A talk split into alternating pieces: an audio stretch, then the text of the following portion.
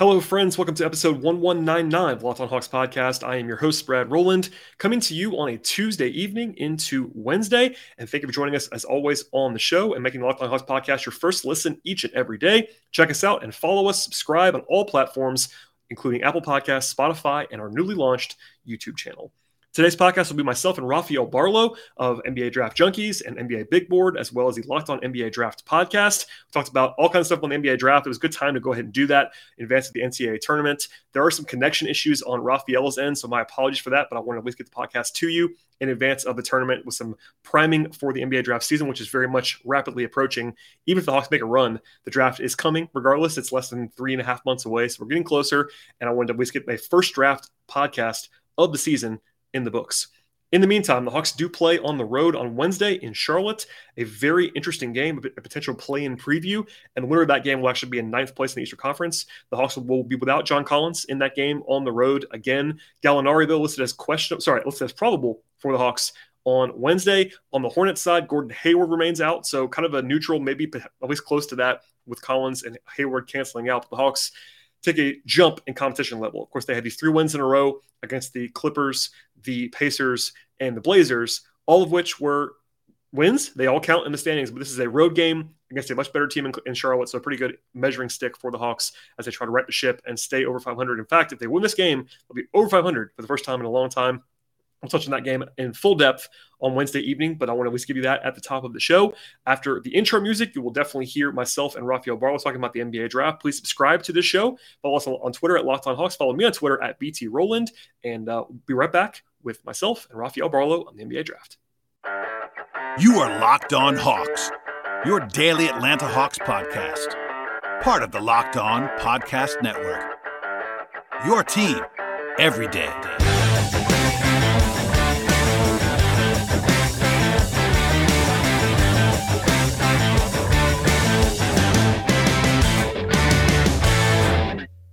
I am joined now by a new guest, and honestly, it is time to pivot into NBA draft coverage a little bit more on the show. I love the NBA draft. It is a passion of mine, but I am not as smart as this person. I am joined by Rafael Barlow, director of scouting, I believe, at NBA Draft Big Board, NBA Big Board over there with Chad Ford, and all kinds of other things. Rafael, welcome to the show, and thank you for doing this. Yeah, thanks for having me on. It's, it's weird that we're talking draft for the Hawks right now, especially after you know all the expectations coming into the season. Yeah, for sure. And uh, because of that, actually, you know, I've I've been doing draft stuff during the season for the last four or five years. Even last year, I was doing at least sprinkling it in during the season a little bit. This year, I've done really any draft stuff, but with the NCAA tournament coming and I'm getting more and more questions about the draft because the Hawks are, you know, they've been winning recently, but before that, not so much. So that was a good time to do that. And uh, I thought I thought of you first, to be honest with you, uh, to bring in and talk about some draft stuff. So the tournament gets underway actually as we speak. The first four games are happening, uh, but the real stuff gets underway on Thursday. And I wanted to ask about a bunch of guys, but um, I guess as a way to get into it, uh, how do you feel about this class overall? Because there's kind of a lot of optimism I felt like coming into the year, and maybe a little bit less now. Um, that's kind of how it always goes. But what's your read on this class overall? It's just be sort of a dividing line of the top three, four, maybe even five guys, and then it gets a little bit even from there. But uh, what's your read on the class overall? I like the class. I mean, the hard thing is to really last until they finish their rookie contracts. I mean, I remember two years ago at this time, everyone thought the 2020 class was so weak, and that was because you know, Anthony Edwards wasn't at like major school overseas. And I mean, that class has turned out to be pretty good. I mean, you look at a guy like Desmond Bane, who fell at the end of the draft, is at the end of the first round, is averaging like 17 a game on a, a, a highly competitive Grizzlies team that is top four in the, in the West, I believe. So I try not to really judge a class until after everybody completed the rookie year. I like this class though because I think that you have your, you know, your top three guys that are for the most part are set in stone. Chad Chad Ford believes that Jaden Ivey could sneak up into that top three. But for the most part, I think it is, um, you know, I mean, every draft boards are, pretty consistent, and then is totally different. We kid from Canada that hasn't played a single minute in college basketball and is projected as a top 10 pick because he was the top ranked high school player in 2022, which means he would have been in the 2022 2023 draft before he reclassified. And then I feel that between picks 15 and 30, maybe even 15 35, I do not think that there's that much of a. I like it because I think draft night is going to be wild and unpredictable. And which, you know, I guess you can say that for pretty much every draft, but I, like how there's just not much of a difference between a, a guy that could be a back end lottery pick, mid first rounder, and you know um, early second round pick. Yeah, it's a pretty interesting group, and you know I've been digging into it more and more, and um, a little, probably a little bit behind where I normally am. I uh, am an undercover draft head, whereas it's not it's not my main thing, but I still have to do some draft stuff along the way. But mm-hmm. I sort of uh, agree with what with what you're saying up and down this class, and the top guys have been kind of set, you know, depending on the on the order for sure for a little while now. But it really does seem kind of uh, jumbled beyond that, which is not the worst thing in the world. Uh, you mentioned Chad having Jaden Ivey getting into that conversation potentially in the top three. Uh, does that mean that he's he's your number four guy? Uh, or is that or is that sort of firm for you? I was actually going to ask you who your number five guy was, but is is, uh, is Ivey not in that top tier for you in your mind?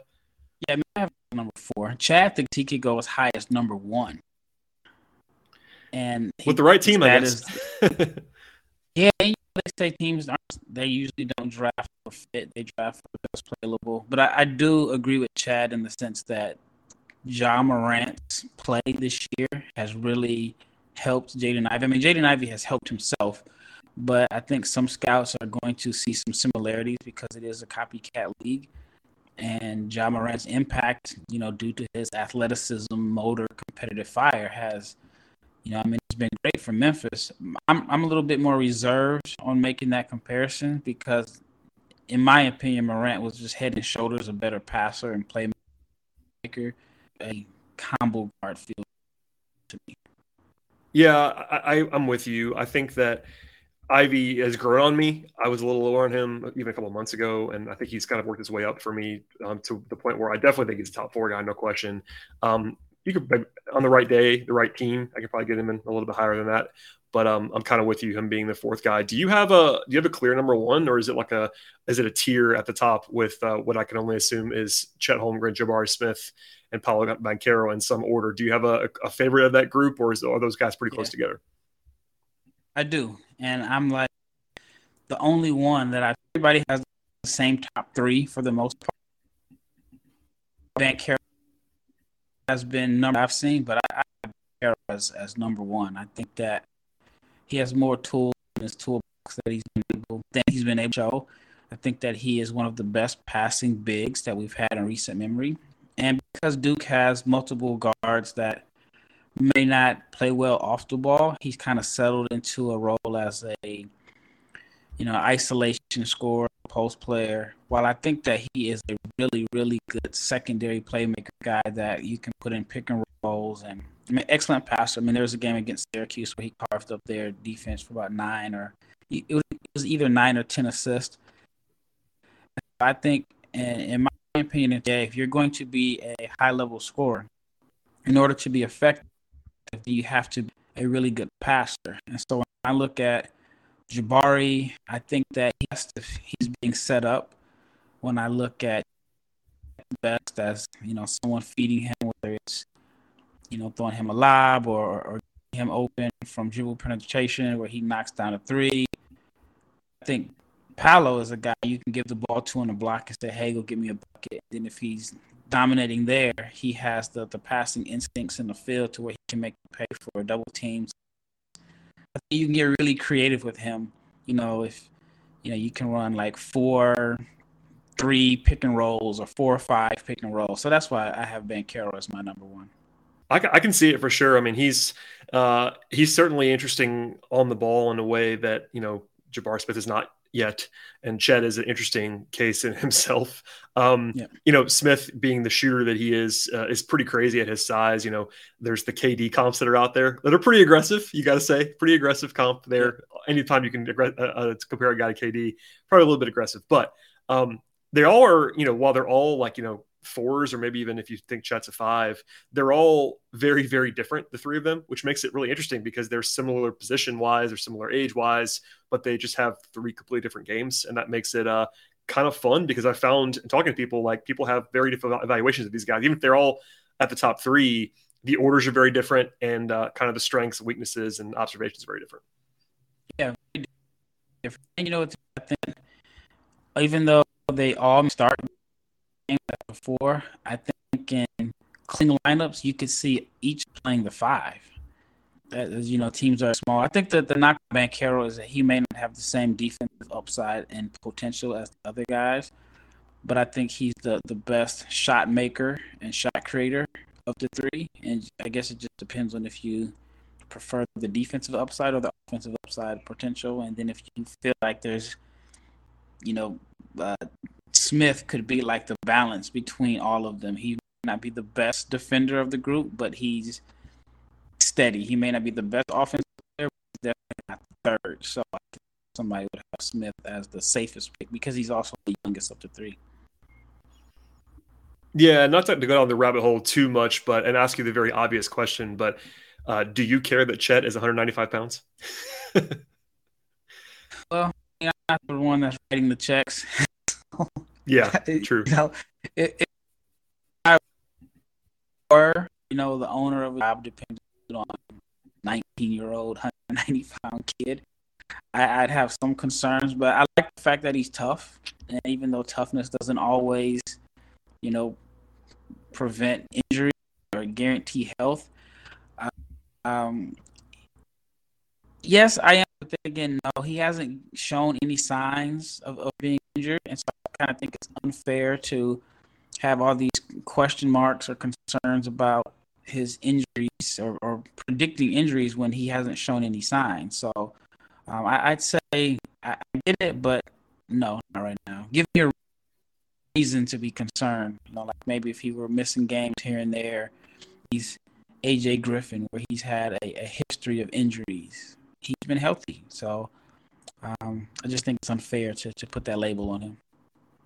NBA fans you're looking for a daily fantasy option right now. If you are, you can check out the award-winning app at Prize Picks. Prize Picks is daily fantasy made easy. I love it, and I know that you will too. It's so easy to use. All you have to do to use Prize Picks is to pick two to five players and an over/under on their projections. If you win, it's up to ten times on any entry, and it's just you as the projected numbers. It's just that easy. An entire entry can be done in just a minute or less. It's really kind of a swift process that makes it very convenient to use, and it's also Prize Picks is safe and it offers fast withdrawals. Prize Picks offers props on almost anything you can think of, including points, rebounds, assists, and even steals on the basketball side. They also have mixed sports entries. So if you like MMA or soccer or college hoops, put those things together to use those skills all together at the same time. And for a limited time, Prize Plus has an exclusive offer just for our users. It's a no-brainer, absolutely. $50 for free if you use a player in your first prize picks entry and they score at least a single point. Yes, just one point. You win, but you have to use the promo code NBA. That's right, exclusive offer for our Locked On fans. Sign up today, use the promo code NBA. $50 for free if a player in your first entry scores a single point. Check it all out at prize picks so beyond the top guys, um, you know, the NCAA tournament is sort of a good framing device. I think it can often be overrated in how much it's actually uh, going to yeah. change things. But sometimes guys break out. You know, the uh, there's been famous stories of that where guys will rise from late first or lottery or whatever. Um, do you think there are any guys that are like primed to maybe do that? Not necessarily that they're going to, but that they actually could change minds and jump 10, 15 spots on a board in the next couple weeks. You know, I, I, guess some teams might value it more than others, but does anybody jump out to you as like an NCAA tournament in particular, like maybe a young guy who hasn't quite done it yet, that kind of thing? Like, uh, as a freshman, like Josh Minott, he's coming off the bench, but he's shown like flashes of athleticism. I mean, to me, he doesn't have a true position. He has the the body and skill. Well, he has the body of a wing, but he has the the skill set of like a happy four, but he has you know those physical tools. This one that I could see like had the point thirteen rebound deal game, then it's gonna make not go up. Other guys that you know were. I, I would say it's usually would be like a that has come off the bench and maybe a, a late addition to the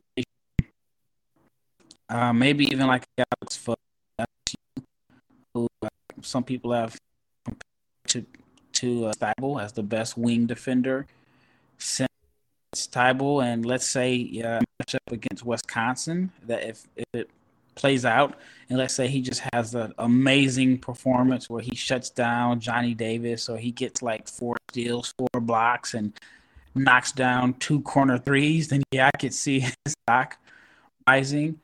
Um, I put a whole lot of stock into it because even though it is a big game and it, it, it may show like how you perform under pressure. I mean, I look at John Juzang last year; he had a great NCAA tournament, and a lot of people projected him maybe as a, a late first, first round pick, and then he went to the combine and I guess got humbled to even really see him, hmm. you know, on most people's boards as a top 40 pick. So, um, you know, he's a guy where the strong tournament play actually didn't really help him. But then, you know, I, I remember like Miles Simon back in like 97. Wow, I was yeah. a big fan and I thought Miles Simon was the best player, but I was a teenager then. But I thought, you know, he's best. I would have taken him over Tim Duncan, my teenage, my teenage self after leaving Arizona. um, Joe Alexander is someone that I can think of. He had a, a, good run for West Virginia a few years ago. He ended up being maybe like the seventh or eighth pick. Yep. And then I mean the the one that and, and it's actually you know ironic that we're talking Hawks you know uh, Hawks podcast. You know Marvin Williams, Chris Paul. If I'm not mistaken, he had an awful NCAA tournament game, the last game, and Marvin had a, a good run for North Carolina. Ended up being selected over Chris Paul. You know that was Brandis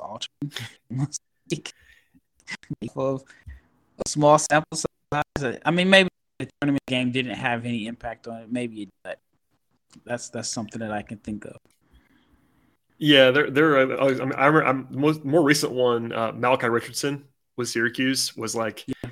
very clearly a guy who just kind of you know, inspired people. And I, I, never kind of bought that one, to be honest with you, but he clearly jumped in the draft to the point where he went in the first round and didn't go very well after that. But um, there are some guys that are like, you mentioned a few of them, but like, I, am thinking like maybe the, the two Baylor young guys, you know, Jeremy Sochan, Kendall Brown as potential guys who could like break out because Baylor's going to be playing potentially deep in the draft, sorry, deep into the uh, tournament. And those guys are um, certainly talented and like kind of raw, at least in the case of Brown, pretty raw still.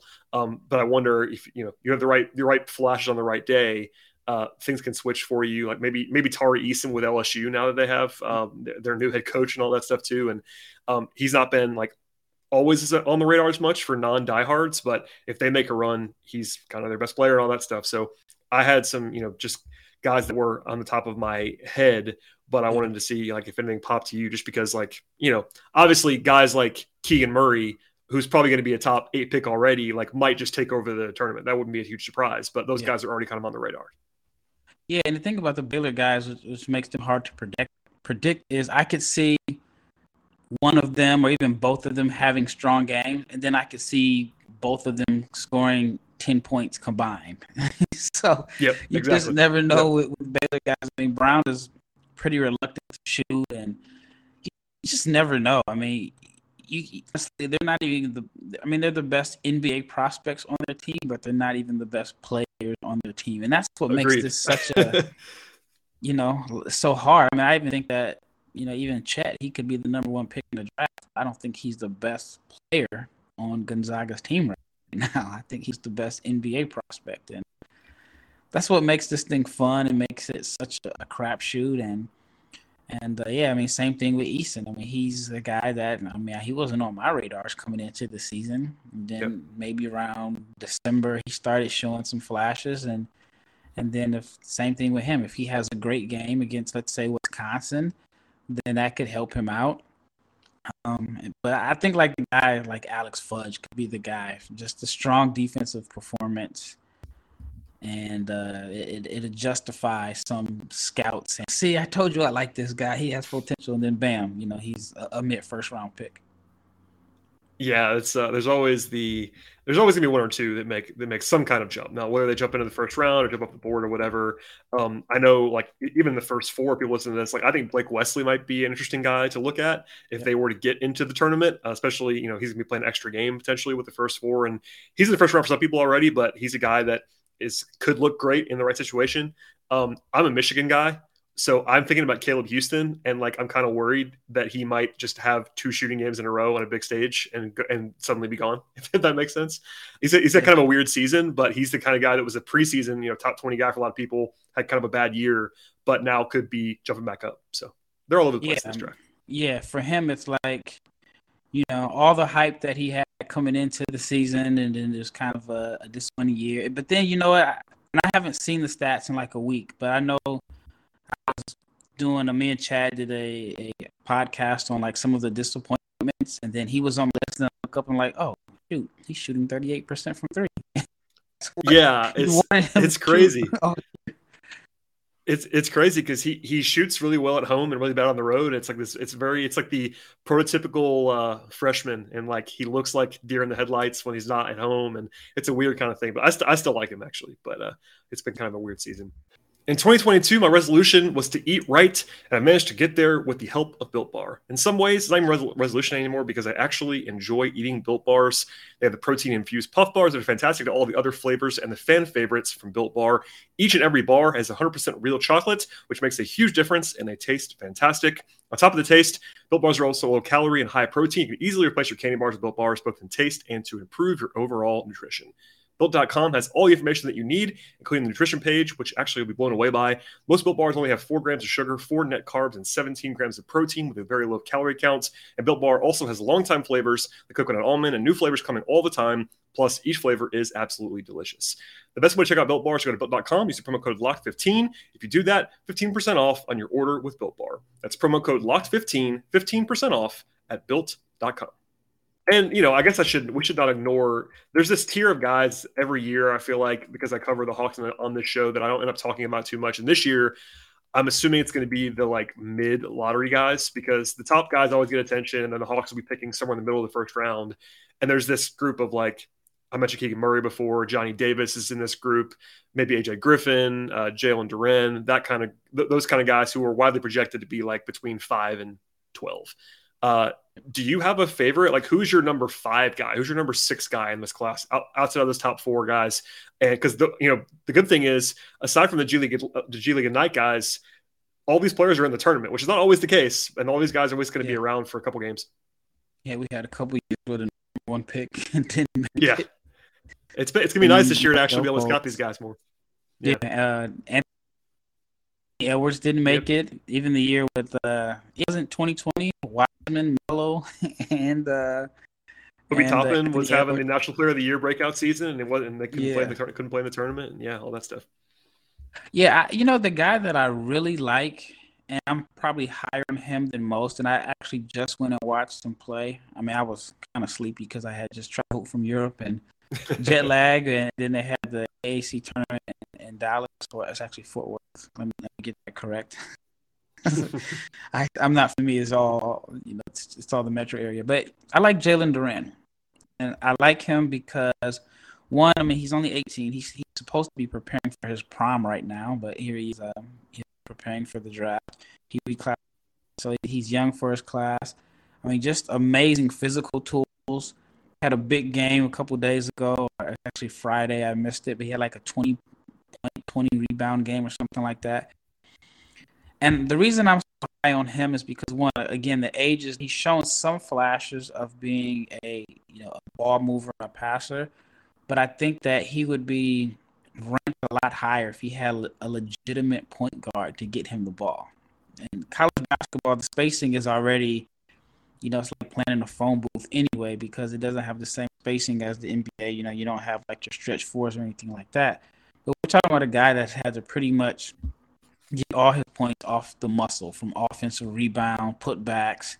Hasn't really had anyone to set him up for easy looks and lobs. So I'm, I'm thinking like, man, you get him in the NBA with more spacing, and let's say you get him with a Trae Young, a guy that's going to give him, you know, easy lobs, and he becomes this vertical lob threat, or someone that's going to break the defense down to get him dump offs. We're talking about a guy that could be a double double guy as a rookie if he goes into the right situation. I personally would love to see him in Oklahoma City.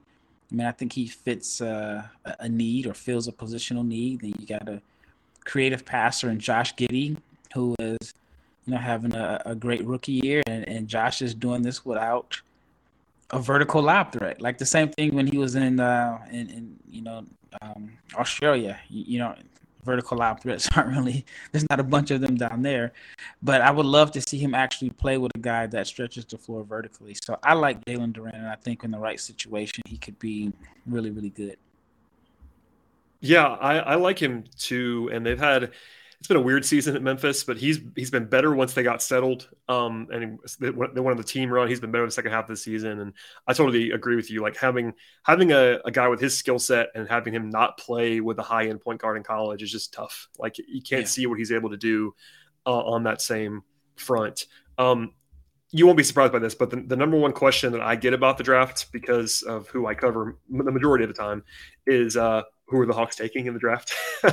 but uh, and you know, it's obviously too early for that kind of specific specific kind of stuff. But we kind of know by now the Hawks are going to be picking somewhere in the late lottery, mid first round, you know, that 12 to 17, 12 to 18 range somewhere. And uh, I have a list of guys who I think might go in that range, but you never know who's going to be gone before that. Like, does Ben Mathurin go off the board in the top 10? Does Ochai Agbaji go off the board in the top 10? Guys who I think would fit well with the Hawks may not be around, may not be around. Um, you know, knowing a little bit about the Hawks, I'm sure, and also just like who might be available in this range. Does it jump out to you as like a potential guy that you think would make sense, or um, do you have a favorite that you know, obviously you wouldn't necessarily take in the top seven or eight, but actually could be available in that in that range? Tough question. Like this: If I'm an agent and the Hawks want a player to come in for a workout, I'm like, no way. Unless you can guarantee me the moves are going to be made. I do not see a path for any rookie to earn agents with Atlanta, unless you know you're coming in as a, a backup point guard. But even then, like if you're a mid first round pick, where are you going to get minutes at? I mean, they're still Jalen Johnson, who, who is not playing, who because of where he was selected, he's not playing wise. I mean, I think he deserves to play. If he was in another situation, he could be playing. Jalen Johnson was in Oklahoma City, he'd probably be starting. You know, so yeah, um, it would be tough because I mean the Hawks just.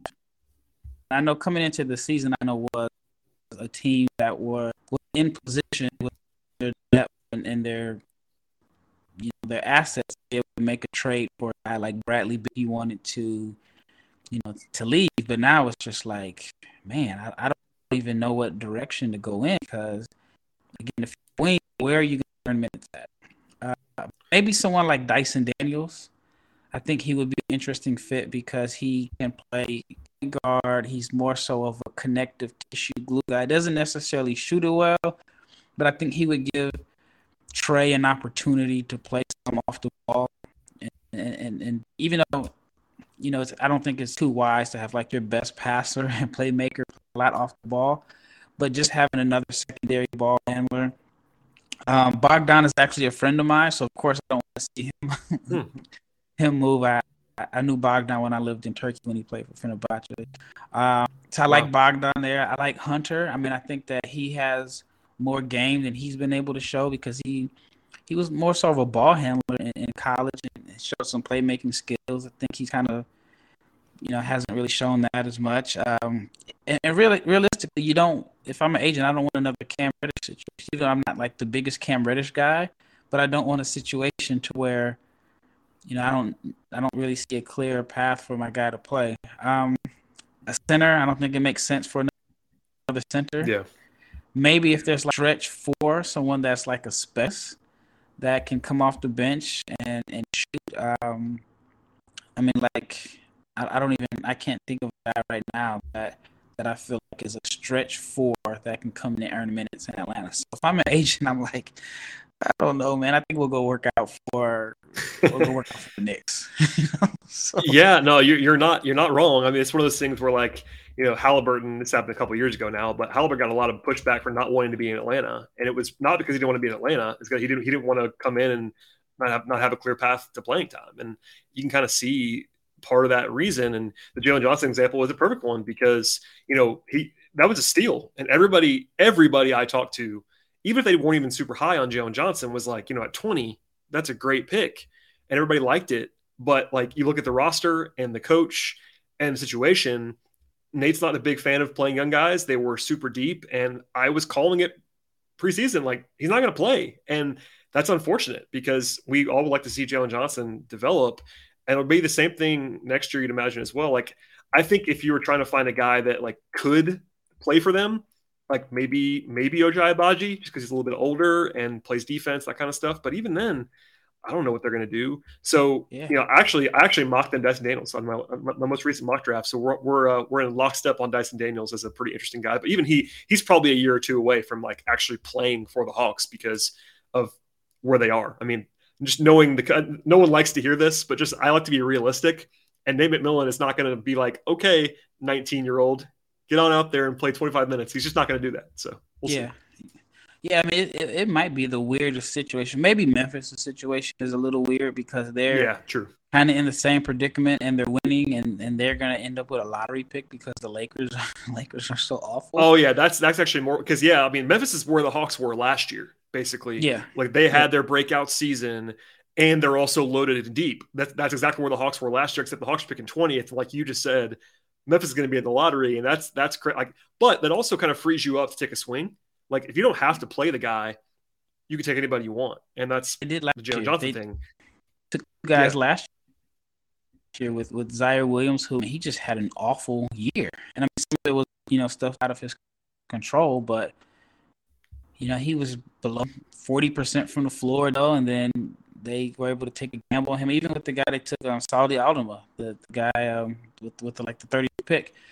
Yep. And I don't know, man. Like it's just weird for the Hawks. You know, like I, yeah, if I'm an agent, where is the, my guy going to get the playing time needed to put him in position to cash in on a second contract? Unless there's, which I you know, God forbid if you're a Hawks fan, if the Hawks don't make the playoffs, then moves will be made. you know that the roster will, will have changes, but it's just where, where would the changes be made? Um, I, and I, I really like Capela. I like, I mean, I like Collins. I think Collins needs more touches. You know, Trae is there. I think that they have good complementary pieces. I haven't watched them enough. The fact that he may just have too much talent so yeah, I mean, I just think like it's like a stretch four, but even then, you know, got there with. You know, I think he, is he your year? Did he sound like a short, short deal? Yeah, he, like he's actually deal? not. He's non guaranteed. He's non guaranteed for next okay. season. So like he'll probably not be there, I would guess. But like you said earlier, there isn't really a stretch four option that's like a very obvious guy until you get a little bit lower down the board. So like the one that I would do is kind of cross off the centers, which you what you said too. Like I can't imagine them drafting like Walker Kessler or Mark Williams, um, just because those guys are pure yeah. fives and they just can't really justify that with Okongwu and Capela. But everything else is kind of on the table, I think, just because of how take, deep they are and where they are. Like, like a Kennedy something like that. I mean, is I mean, they could, but in my mind, that's that's tough. Yeah, it's it's tough for me to justify that in where they'll be picking because yeah, if they're picking 28th, you just take the best player, and if it's Kenny Chandler, it's Kenny Chandler. But if you're picking 13th or 14th, and you have Trae Young, like I think you can't really justify picking a backup point guard in the lottery. Like that's just it's not a good use of resources in a lot of ways. So yeah. I don't know, it's tough. Yeah, and even to me, like been a good compliment piece because he would have been yeah. able to play and then you know ultimately not much of a fall off when he's running the second unit. But he would have been a guy been a perfect fit because of his versatility. But then it's a situation where his agent is he ended up going to that situation for him. Even though I mean it was good, but he, it worked he was out, out of there. Yeah, but uh, yeah, I don't know. I mean, it's it's going to be interesting what what happens this off season in Atlanta. Hopefully, they can turn around. And it's uh, you know, pick ends up lower in fences. Yeah, that's a good point. Um, before I let you get out of here, uh, I asked this to everybody that I have on the draft, but it's been a while since I've had somebody on. So you're you're, you're the uh, first one this year. Uh, okay. Who's your guy in this class? Do you, do you have a guy that you love, whether it's a, a, second round guy that you love, or like who is your guy in this in this entire class? If you have to pick one guy. Oh man, I've got a few. Um, I think everybody has. I feel like I'm the last one on the Paolo number one. Train. I've been finding myself defending him. you yeah. know getting debates about him. Oh man, there's a few guys I like. So uh, one is a uh, Ishmael Kamagate, even though he doesn't really make sense for the Hawks. Um, he he actually kind of compares himself to Capela. He said Capela mixed with a little bit of Bam, but the guy that I like, and I've, I've been high on him, is Hugo Besson. He's he's a French kid. He's playing in the NBL in Australia. I mean, he's like he's got like this this swagger to his game. He, he's a shot maker, agent, uh, and of course, you know, agents can be a little bit biased. John led the second division France in scoring last year. He's having a good year in in the NBL. You know, you may say, well, he's not necessarily a one. He's not necessarily. A, I think he is someone that is going to thrive, or he can thrive as a six man microwave scorer off the bench, but his agent compares him to like Tyler Herro. He's a he can shoot, but he's more of a scorer than shooter, if you know what I mean. Like even though the three point percentage was, you know, it's I haven't seen it in the last two weeks, but it's decent. But he's more so a scorer, microwave guy that can just come in and fill it up. Sneaky athlete, I like him. Um, actually, there's a guy that I had on one of my mocks, I had him going to the Hawks, and as a as a a Nikola Jovic out of Serbia, somewhere in the mid first round. ten. He can handle the ball.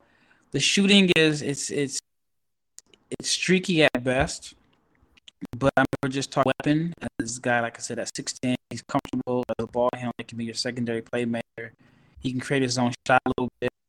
And I think he a decent fit for the Hawks, but then again, he very similar to what you already have in, in, in Jalen Johnson. So, um, yeah, I, I would say uh, Hugo Besson is my is like my guy.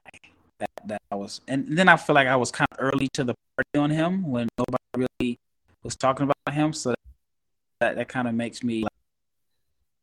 Like, Yeah, it's always good to be early on guys. That's uh, it's fun to not necessarily discover somebody, but just be early and know you're early and have those guys uh, be growing. And um, it's always I always find it informative to see who people that you know. I know you're watching everybody, and to have guys that kind of you're drawn to is interesting. And I wanted to at least get that perspective at the end of the show, even wasn't just the Hawks, because you know I, I try to cover the draft as at least on the podcast. Yes, it's about the Hawks, but it's also about the draft. I love the draft, and this is my only podcast outlet, so it's like let's talk draft, even if it's not about the Hawks. So I do appreciate it. Um, before I let you go, please uh, tell everybody what, what, you have going on because I know you're a very busy man. You mentioned you have been traveling recently, just got back to the states, but uh, I know you're writing and podcasting and all that stuff. So where can people find your stuff? Yeah, honestly, I think I've bit off more than I can chew. Um, I was just telling my wife in the last six days, I've been in six cities, no, six cities in the last seven days, and not even including Fort Worth, which just counted, you know, being part of Dallas. So busy. I've uh, my of the this basketball in the international prospect. Found out me and my wife were expecting, and she was with me. So she's back here, and I, I come home a month to make all the doctor's appointments. So I'm suffering yeah, between jet lag Thank you, thank you so much. I'm looking forward to it. Uh, it's gonna be a busy summer for me. right, he comes Absolutely. right after the draft. Oh but wow! You can find me at uh, yeah. So you can find me at uh, NBA Big Board. So um, Chad Ford has just brought me on as the director of scouting for NBA Big Board. So I have articles there and I'll be videos. I still have my website, NBADraftJunkies.com, and that's where I have like a lot of different profiles and then I have a YouTube channel. Just go to NBA Draft Junkies. You can find my work there. But I've been running into some copyright issues lately, they'll breakdowns. So now it's just going to be all original content on there, documenting like my vlogs and some interviews. And then um, of course, the Locked On NBA Draft podcast, and my days are every Monday and Thursday. So it's kind of weird to say it, but if you're looking for me, you find draft content for me five days a week, sometimes even six, because I'm doing so much and just hoping that I have enough stuff to cover that I don't run out around the draft time. because I feel like most people are only doing one or two days a week of just content, and I'm doing five. I'm definitely gonna need uh some some ideas as we get closer to the draft without being too redundant. Uh, and also, yeah, you can find me on Twitter at Barlowe B A R L O W E five zero zero and I, re- I, recommend following all of your stuff. And uh, you're a very busy man, and I appreciate you giving me some time and uh, coordinating with me to try to get this in. So thank you for your willingness, and thank you for being Anytime. here. And uh, my highest recommendation to check out Raphael's work and uh, subscribe to his podcast and NBA Draft Junkies and all that stuff. Please follow along with everything. As for everybody else, please subscribe to this show, and we'll see you all next time.